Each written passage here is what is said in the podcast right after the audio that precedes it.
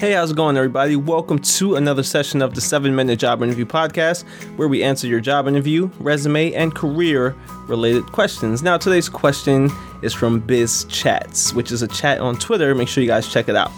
How can employers help its employees feel more satisfied with their work?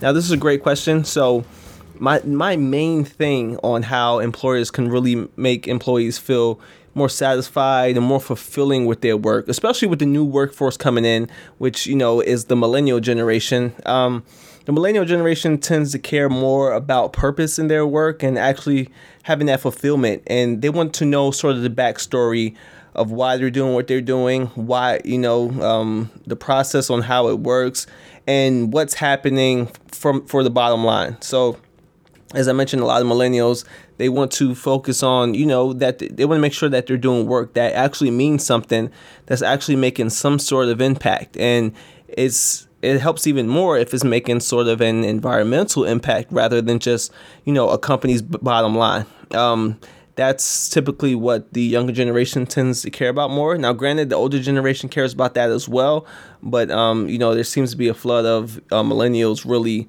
really driving down and you know quitting quitting jobs because they don't feel fulfilled and you know they feel like they, sh- they should be doing more purposeful work which is great.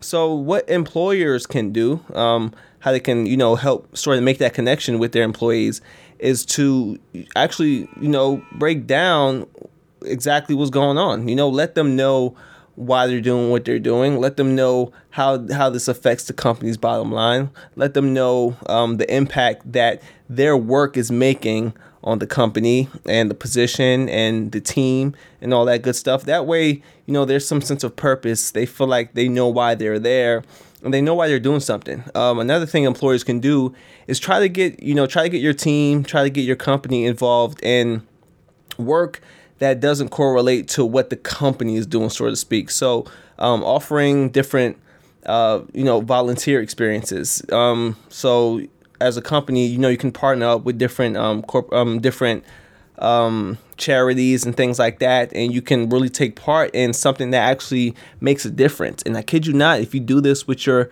employees, they're they're gonna be like they're gonna have that void be filled because they feel like you know, they are with a company that actually cares about the environment, that actually cares about other organizations, and that actually cares about the real world problems that we're dealing with. So, besides letting the employees know um, what their work is doing for the company, um, as I mentioned, have them, you know, sort of collaborate and even get to a point where you sit them down and say, hey guys, we want to make an effort to um, you know, help out different charities out there. So, um, what's do you have any charities in mind that you would like to be a part of, that or that you would like to help, and things like that, and kind of have them brainstorm it so they can be in a position in which they felt like they're they're being heard rather than you know um, just kind of listening to what the older generation has been doing for this far. So I think that's a great method to sort of to sort of go. So bring the whole company in, you know, bring the team in,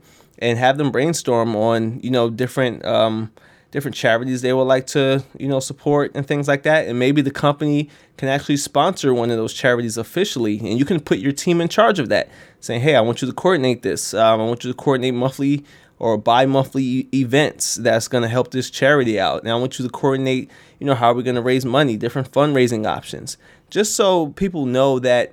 You know, there's some sort of purpose in their work and they're not just working for the sake of working and earning a check and, you know, sort of going home. So I feel like that's a great, great opportunity to really get your team engaged and have your team feel like they're doing something bigger than themselves because at the end of the day, that's where a lot of our generation is going, is going more towards what am I doing that's impacting the world? What am I doing now that's impacting, you know, um, other people? How am I how am I helping other people?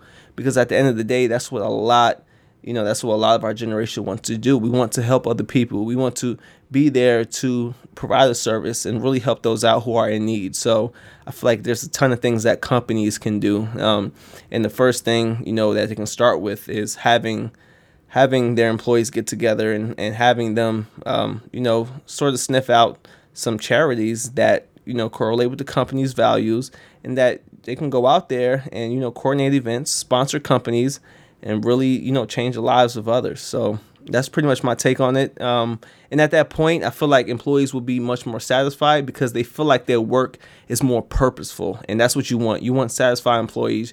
You want happy employees. You want employees that know that their work actually means something.